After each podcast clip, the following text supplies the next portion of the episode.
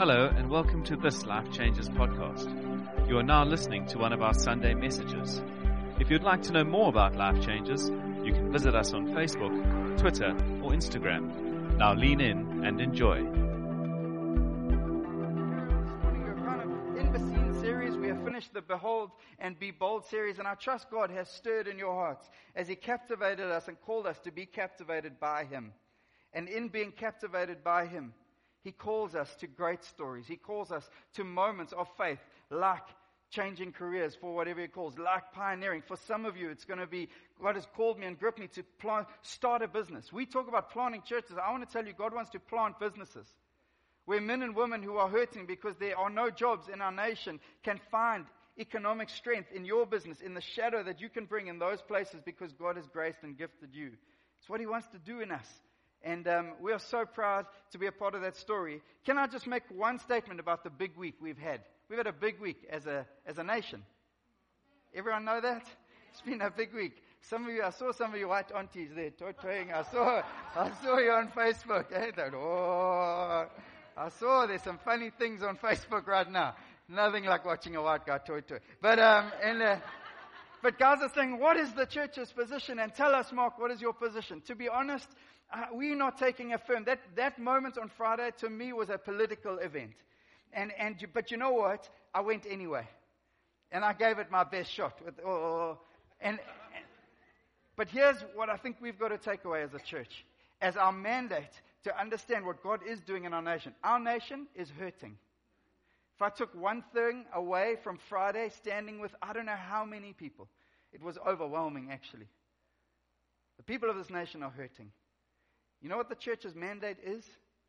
To make sure that we are on our knees, to make sure that more than speaking about the leaders of this nation, more than judging and criticizing, more than having public opinions and reading a million blocks, we are spending more time than all of that. Do that. But I would ask that you spend more time talking to God about our nation. Spend more time talking to God about the leaders of this nation. Spend more time doing that. I believe that is our solid mandate. I believe it doesn't change. It doesn't matter who's in power in any nation. And if we could feel the pain of this nation right now, I was overwhelmed, overwhelmed on Friday by the pain of this nation. But I can't take that pain to anger. I can't take that pain to militance. I take that pain to prayer. And in that place, we find Him. And, and we have set aside a moment, and, and as you know, many of you might know, there's probably anywhere between 500,000 or more people gathering in Bloem to pray on the 22nd of April. We are going to take that day to pray and fast as a community here, because not everyone can get to Bloem. And we're going to create moments on the, on the Saturday afternoon just to come here. It's an inconvenient time, I know. We've got to deal with that sometimes. But we're coming to a powerful King. And we're going to pray for our nation. We're going to trust God to do amazing things in this nation. Is that good? So we'll keep telling, we'll share that, um, the dates of that, and we'll keep praying. It's a Saturday afternoon. I know that's not practical and convenient, but I think God's going to call us at moments like this to gather and to pray. And that is our mandate. So if you want to know, that's where we're at. Let's be praying. Let's be praying. If, if you don't have regular prayer and you don't, can you put our nation right up there on your list of prayers? Wonderful. I'm feeling naughty today, and you guys are very quiet, which means my, my nature means then I overcompensate to get you excited. So I'm not going to do that. I'm going to try restrain that. No. No. Happy birthday, Andrew, for Friday, buddy. Bless you. So it's Palm Sunday. It's the week before Easter. It's the, it's the moment in scripturally where Jesus walks in and they sing Hosanna and the palms all over the street. I want to say as we take this moment, we take these moments building up to Easter as believers, what our, our humble response is, is to not celebrate moments and meetings. Our, um, our response is to say we are overwhelmed again and afresh by the cross. And I want to tell you there was nothing passive about the cross, and there was nothing watered down about the cross. And I've been gripped as I've looked, and, and because what happens often at Easter time is we gather and we read John Piper's books about the 50 things we receive because Jesus died on the cross. And I'm telling you, it's unbelievable theology. And the church gathers around the benefits of the cross. And next Friday and Saturday, as we gather and we, we I asked, would you ask for courage to invite friends, family, work colleagues, people you've just met next to your kids' school functions?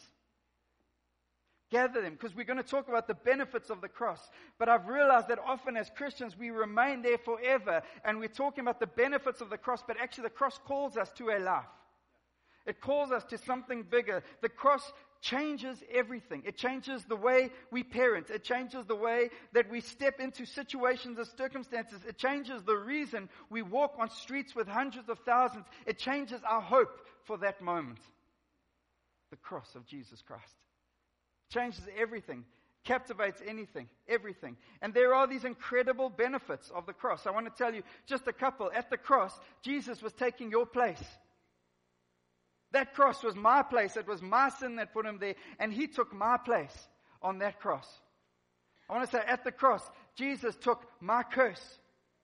The curse of sin that should have been upon me. Jesus took that. Jesus wore that. Jesus said, actually, I will take that for me and I've got to go again as a believer and I've got to go, thank you, Jesus. And then it says, Jesus, He was clothing us. He took a cloth of shame and guilt. Stood with this man last week. He's about a foot taller than me, with shoulders three times wider than mine, weeping under the shame and guilt of something that happened I get to tell him about Jesus. He says, Sir, you don't wear a cloak of shame and guilt. You wear a cloak of righteousness. That is Jesus. It's the promise, it's the benefit that we get. It's the gospel. And then Jesus tore, and it says the, the veil was torn from heaven to earth. Why can we worship? Why can we spend time and have communion with the Father in heaven? Isn't that the most amazing, amazing privilege? These are the benefits of the cross, and we're going to speak about them for the next weeks to come. But I, I wanted to take this moment and to challenge us. See, sometimes we get caught up in the benefits. I don't know about you. It's like uh, I, I, there's, a, there's an amazing story about Gabe. He, he likes to say yes to people. He was that guy. No, you guys wouldn't believe that. You see him.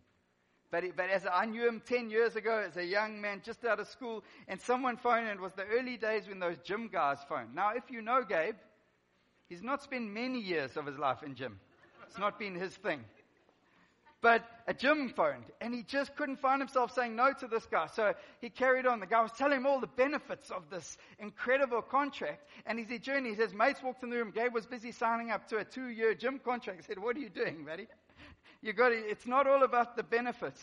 I want to speak this morning at actually the reason that that here's my premise, and I haven't worded it very well, but I think sometimes we can spend our life so enamored with the cross so caught up. And Christians, we sing about the cross, the cross, the cross. And I love the cross, but here's what the cross did for me. The cross means I can live a story on the other side of the cross, full of life, full of courage. At the cross, He took my sin. At the cross, He took my guilt. At the cross, He took my shame because there is a story on the other side of the cross. And I sing, lead me to the cross, and the cross leads me to a life that is radical and sacrificial, just like the cross was. Does that make sense? Is that, and I want to go down that track today. Why do I preach the gospel? I sat down this week and I asked myself, why do I preach the gospel? Me. And I want to tell you my prayer for myself, my prayer for you as a people is that we would be a people where our life and our ministry has a radical flavor of the cross. A radical flavor that is risk taking. Risk taking. Would we be a risk taking people? Would we be a people that are gutsy, countercultural? Where, where it's, it's, there's this wartime flavor to us. See, when we forget the cross and we only save it for Easter, we lose the reality that we are at wartime all the time. That when we walk the streets, we aren't fighting with human weapons, we are fighting with the Spirit of God. It's powerful for our nation. Why do we preach the gospel? Because I think there is this journey of being tender and tough as a believer in the gospel, in the cross, in Jesus. And as we walk this road of tenderness and toughness, some people will be caught off guard by that dynamic. But why? Because inside of that, there is a flavor of Jesus. Inside of that, there is an individual captivated by the gospel, again, afresh and new in every part. And, and Jesus said in Matthew 5, He says, You are the salt of the earth. And He carries on, He says, You are the light of the world. What was he referring to? Was it just, just a nice little hashtag, Twitter quote that he wanted? No, he'd just spoken in the verse that preceded that Blessed are you when people insult you, persecute you, and falsely say all kinds of evil against you because of me.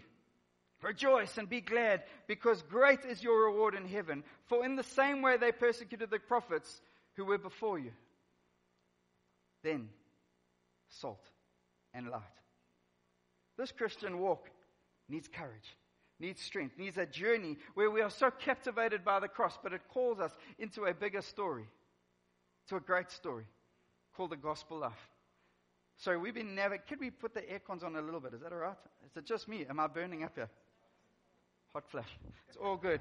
I got it. I got it. Age. But part of the, you know what the challenge of the cross is? Here's the challenge of the cross be glad when you are persecuted, be glad when you are slandered. The challenge of the gospel is that we can talk about that, that, that actually the, the challenge is it calls us to live a foreign countercultural life in a world where people are living for health, wealth, and happiness. I think sometimes we can do exactly the same thing and call it all for the glory of God. But the world sees through that. They see into the depths of our story more than we realize. They have radars for that stuff. This is why I preach the gospel. And at these moments, I love the benefits of the cross. That in that moment, he absorbed the wrath of God and he pleased his heavenly Father and he learnt obedience and was perfected in that moment. I love all the benefits and I would highly recommend you go and read John Piper's book. But I think there was a potency to the cross that completely changed the world. And why do I preach the gospel? Because I want that potency for your life and I want it for my life that not just in church moments, but in every moment as we walk the streets, people SMS, I'm in your street, I need help. I think you can help. Why? Because the gospel is potent. Because that story and his blood that has washed me pulls us into a bigger story. As you walk into business meetings, it starts off about bottom end, bottom line. It starts off about profit. But by the end of the meeting, you are ministering to a broken soul. Why? Because we are plugged into the source of life that is Jesus. So I'm just overflowing a little bit. Is this alright? I, I feel like I'm speaking to the church before Easter. Easter. I keep getting it wrong. It's a problem when you joke about something too often, you end up getting it wrong. Uh, it's terrible. But I think, what is the world waiting to see this Easter? Greater productions. We, we work hard to do our best. Are they, are they waiting for more meetings and all these kinds of, I think they're looking for something radical. I think they're looking for something risky. Is your Christianity, is your following Jesus a little bit risky? I think they're looking for something sacrificial. They're looking for the sacrifice. They're looking for the something that reveals Jesus. Is it a little bit uncomfortable? Is it a little bit extraordinary in its love? So amazed. And, as people engage and I hear stories of God's grace, is it a little bit salty and a little bit light? And I want to talk this Easter and, and because the gospel that we proclaim is radical. It means the believers he's calling to walk in that gospel is radical. There was nothing convenient about the cross. There was nothing easy. There was nothing cheap. Actually, it's completely the opposite. Incredibly inconvenient, unbelievably difficult, and painfully uncomfortable. I want to read a section from Isaiah 53. All about Jesus, a prophecy about Jesus. Surely he took up our pain and bore our suffering. Yet we considered him punished by God, stricken him and afflicted. Stricken by him and afflicted. But he was pierced for our transgressions. He was crushed for our iniquities. The punishment that brought us peace was on him. And by his wounds we are healed. Yet he was oppressed and afflicted. Yet he did not open his mouth and he was led like a lamb to the slaughter, and as a sheep before its shearers is silent, so he did not open his mouth. I don't know about you, but when I read that, I go, Jesus, why didn't you open your mouth? But that's not my journey. My journey is to be like him. It's a challenge. See, I think sometimes we, we get very good at enjoying the benefits package as the church. And this is, I don't know, it feels a little bit strong, but I felt like before Easter, God wants to call us to the big story. We can get a little bit like Christian Burger King. I'll have one portion of wealth. I'll have an extra upsized portion of health and happiness. And I'll have a bottomless, why not health and wealth and happiness all over again? It can't be. Not when I look at Jesus. Not when I understand the life that He calls us in. And I want to speak to us today from one scripture that I'm telling you has become more about us than it is about Him. It's from Romans 12, verse 1. Paul is writing, the Apostle Paul. He says, Therefore, I urge you, brothers and sisters, in view of God's mercy, to offer your bodies as living sacrifices, holy and pleasing to God. This is your true and proper worship. Do not conform to the patterns of this world, but be transformed by the renewing of your mind. Then you will be able to test and approve what God's will is, his good, perfect, and pleasing will. I, I love this scripture. This scripture has been so a part of key moments in my life. But here's my fear. We love part two. Can we keep that scripture up? That is about us discovering the will of God for our lives. Unfortunately, we live in a narcissistic world where it's all about us and we're at the center. So when we come to the word and we come to a scripture like this, it's about God revealing his will for my life because actually at the end of the day, it's about me. Is that just me? I sometimes, I know it's me often. But actually, when I read the scripture, it's in the light of this incredible verse one. He says, therefore. What is therefore? It means something's gone before. It says, therefore, in view of God's mercy. He's talking about Romans chapter 1 to 11. It's all about God's grace. It's all about God's goodness. It's all about what God has pulled off of us, the sin and the, the sin and the shame He's taken away from us. He says, in the view of all of that that I've been teaching you for 11 chapters, I urge you, as true worshippers of God, make yourself a living sacrifice. I, this thing of sacrifice is something given up. It's, it's a, in its historical context, we spoke about it. It's an animal that was given as a sacrifice for my sin and my shame.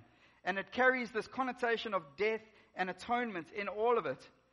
But a living sacrifice is an astonishing concept. It's an oxymoron that catches us. It's Jesus. I don't know about you, but Jesus was my living sacrifice. He went there and he made no noise. Went to that cross for me. It's got to shatter some of my understanding, especially when I process verse 2, which is about me finding out God's perfect, pleasing, and good will for my life. I think sometimes people are crying out, Lord, show me your will, but actually I'm not going to bend on any front. I'm not going to bend on any front. When you show me the will, then I'll assess the benefits package and I'll enter into the story on the other side once I've done the equation. But when I read the gospel, he says, in the view of chapters 1 to 11, go read Romans 1 to 11. It's incredible. He expounds on his grace and his goodness. He says, therefore, it's a call to surrender our lives as living sacrifices. You know what? We live in a, in a country where we don't get necessarily huge abuse for being Christians. We don't. Maybe you feel like you do sometimes in the marketplace and that, but uh, a couple of weeks ago in the Middle East, people do. The conference I went to, three of the people that were invited to be there and organize visas got bounced at the airport just because they were, thought they were coming to that moment. People were getting sent home because they were giving their faith. There were people that were giving their lives that they had to strategize ways to get back into life because once their people that they walked with found out they would be murdered for their faith. She's so Mark's a bit serious today. He's a bit angry. I, I, I'm not at all angry. Just passionate about Jesus, and I'm passionate about people carrying that flavor of the gospel in every part of our lives. And I realize sometimes that we can water it down. Uh, this guy, Paul, you know Paul, he was Scottish. You know that, eh? You know you want it. You know, you want it, eh? For I am not ashamed of the gospel, for it is the power of God that brings salvation to everyone who believes. Ah. And it's this wild, radical man. This guy, Paul, this Scottish guy, if you didn't know. You can read the commentaries. And, um, but he's wild and he's ragging. He talks about the power of God. He says, I want to live this life. It's this guy that calls us to it. Says, I urge you, brothers and sisters. In view of God's mercy, I urge you to offer your bodies as a living sacrifice, How could he call us to that story? You know where his story started? And some of you are nodding because you do. In Acts chapter 7, we see the first living sacrifice for the gospel named Stephen. And Stephen's standing there. Who is Stephen? He's not this big lining for the gospel. Some of you are like, oh, if they were going to kill anyone in the church, be you first, Mark. You first. They come, they're going to want you first. Stephen wasn't the head of the church. He wasn't an apostle. Just said he was full of power, said he was full of faith. He served and he made sure that the poor got food. He made sure that relationships, issues in the church got dealt with. He was a deacon in the life of the church. But he was full of courage. And, and they come to him because he's preaching the gospel with power. He's declaring the good news of Jesus Christ. And they won't, he won't stop. He won't back down. So they come to him, they get guys to make up a story and they bring him for, before the judges. They're lying about him. It's lies. And he knows that the result of their accusations, if he gets proven guilty, it's death. Everyone knew that. Sometimes we don't live with that reality. But here's the reality in the light of spiritual eyes. When we don't preach the gospel and we back down from the gospel, there is death somewhere. Whether it's the neighbor we're not speaking to, whether it's the person at work we're not speaking to, there's death there.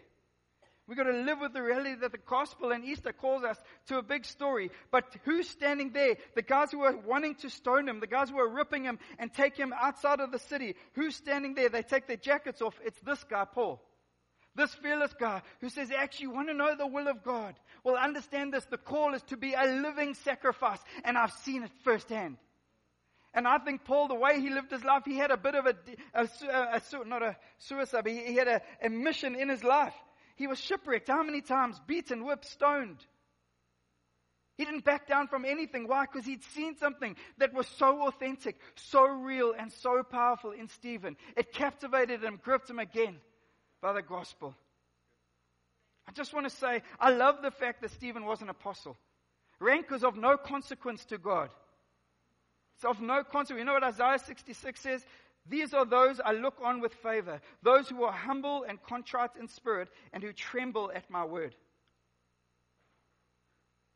I want to read from Acts chapter 7, verse 54. When the members of the Sanhedrin heard this, and, and Stephen's been preaching the gospel, he won't back down. And he has this amazing line that probably, if you want to get people cross, it's called them this you stiff necked people. It's like it's, it's a, if you're trying to get someone to soften on their position, that's not the one. But this is how it went. When the members of the Sanhedrin heard this, they were furious and gnashed their teeth at him. But Stephen, full of the Holy Spirit, looked up to heaven and saw the glory of God, and Jesus standing at the right hand of the Father. Look, he said, I see heaven open, and the Son of Man standing at the right hand of God. At this, they covered their eyes and yelling at the top of their voices. It's kind of like a crazy movie scene. Yeah! They all rushed at him, dragged him out of the city, and began to stone him. Meanwhile, the witnesses laid their clothes at the feet of a young man named Saul. While they were stoning him, Stephen prayed, Lord Jesus, receive my spirit. Then he fell on his knees and cried out, Lord, do not hold the sin against them. When he had said this, he fell asleep. You know the amazing thing about the scripture, and I've known it for years, but it just gripped me recently. Because in every reference to Jesus in Ephesians and John and Mark, it speaks of Jesus, the Son of Man, seated at the right hand of God. In this story, Jesus is standing. What moved Jesus? What keeps moving Jesus? When we would understand this scripture from Romans 12 that it's not about us, it's about Him and His glory and every action where we are able to get ourselves out of the way and allow people to see Him. Uh, this scene plays out in my head, and I've got an imagination. Sometimes it runs wild. But Stephen is there, and he's been falsely accused, and Jesus is on his throne. He's going, That's, that's the Son of God. And he's watching, and they're accusing, and Jesus goes, I, I know, but look at him. He's not fighting back. Look at him and Jesus, he's on the edge of a seat, and they're saying, Will you deny? Will you deny? And Stephen doesn't turn, and, and Jesus on the edge of a seat, and they say, This is the moment. Stephen knows exactly what's going to happen. And the first stone comes and hits him against the head, and he doesn't deny. And the second stone comes, and he's just quiet. And Jesus stands, says, There it is. I asked them to follow me. You know what had just happened before this? Ananias and Sapphira. What had just happened before this? A whole bunch of disciples getting a losing the plot.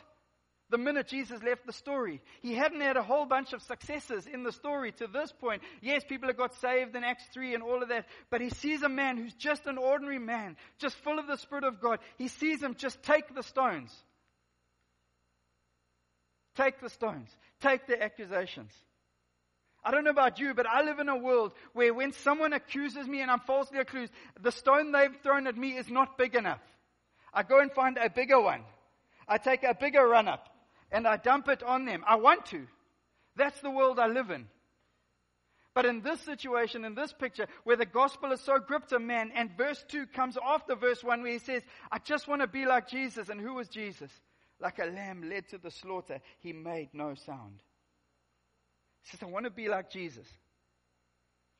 Huh. I remember Claudia when she left last year for Georgia. Remember Claudia? At a leaders meeting, I said, Claudia, tell us. She said, You know what?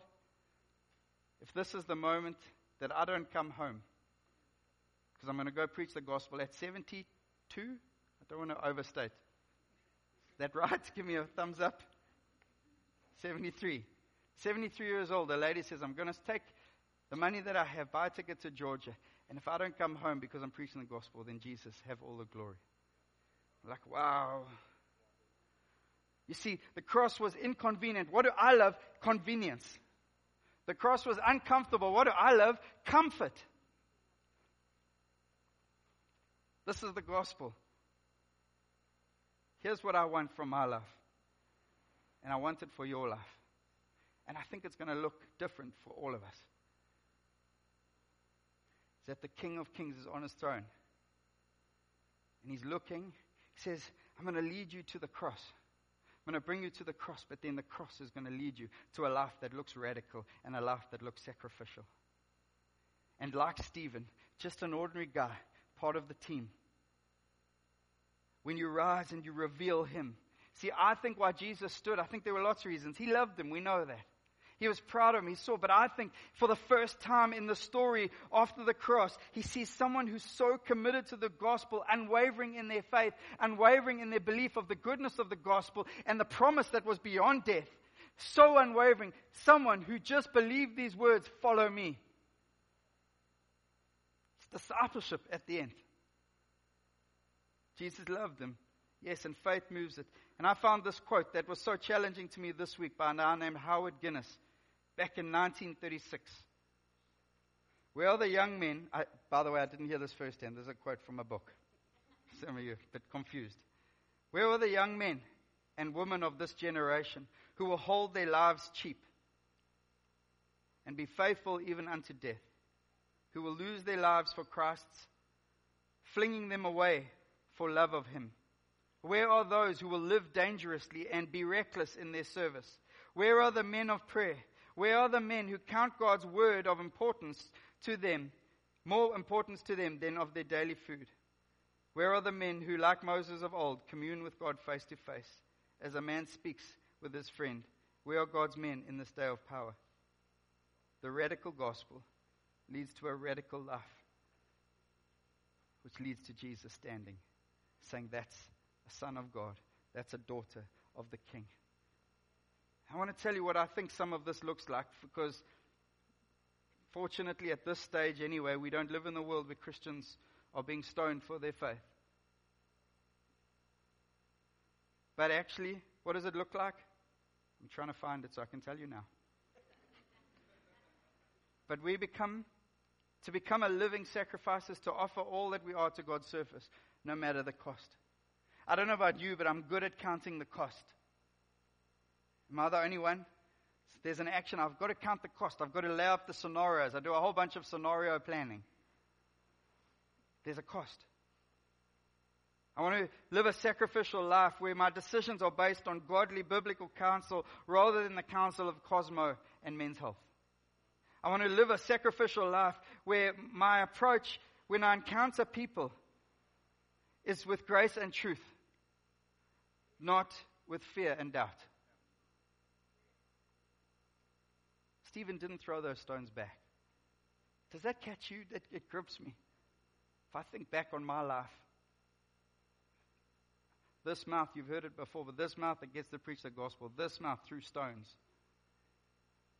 was very accurate, was very damaging. But the grace of God. I want to live a sacrificial life where he strides through the hands and feet of Jesus in a lost and suffering world. Our nation right now are hurting. They're hurting. And they're looking to you, and the flavor on your life that brings glory to the King for answers. To live a sacrificial life, to make difficult decisions, to do the right things the right way, and not to take shortcuts. To live a sacrificial life as we place the needs of others above ourselves. We find love for others in spite of their politics, their preferences, or their prejudices. And we'd be prepared to suffer for the gospel. What does it mean to live a radical life? It's all because of the cross. I just, I don't know why I wanted to preach this. I actually prepared a whole nother preach on how the cross heals our scars. But I want to call us as believers because I know on Friday and Sunday, because you're an incredibly inviting people, we will have unbelievers here and we will tell them about the benefits of the gospel. We'll tell them about Jesus. But I want to call us to a life that is so authentically Jesus, so authentically powerful. It'll change a nation that are looking for answers. See, that scripture I used to preach about being a worshiper in spirit and truth. I used to preach about these are the worshippers, true worshippers of God. I don't know what it is to be a true worshiper of God until I've suffered for the gospel.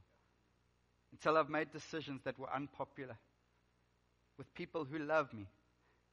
I don't know what it is to be a true worshiper of God sometimes until actually the stones have been thrown and I didn't pick them up and threw them back. That's what a worshiper of God looks like. You want to know the will of God, the good, perfect, and pleasing God? Become a worshiper. And let us take that job and that privilege so seriously. And the only way we do that is still being by captivated by the cross. Captivated by the King, making decisions that bring him glory. Can I pray? I know we're a little all over this morning. Lord, have your glory, King. I'm the first to confess in this place, Lord. I love comfort. I'm a creature of convenience. And yet, God, I've seen too much to not want to fall before your grace, your goodness, your glory, the wonder of who you are again. I pray as you are stirring hearts today, that image of Stephen would captivate us. Just a man. Too many in the church discounting themselves from stories of greatness for your glory. I think, God, your scale, your lens is so different to ours. Sometimes it's the person who gets up at four in the morning to pray for a nation that is bleeding. And I think you're on the edge of your seat. I think you're there. Look at them. Inconvenient, uncomfortable, costly. Look at them. Thank you, Lord, for the cross. Thank you that your blood has set us free, that we don't wear a cloak of shame and guilt anymore, that I've received a robe of righteousness. And I thank you that your cross sends me out to live a life that looks like your life, Jesus, radical and sacrificial in every step. I pray for us as a church today, God, that this would be the flavor. That this would be a community of testimony after testimony of men and women making decisions to worship you, to be true worshippers of the King of Kings. We love you, God. And as we step into this season, we, with Good Friday coming and next weekend, I pray, God, would be overwhelmed and captivated by the cross again. We worship you, Jesus. Amen.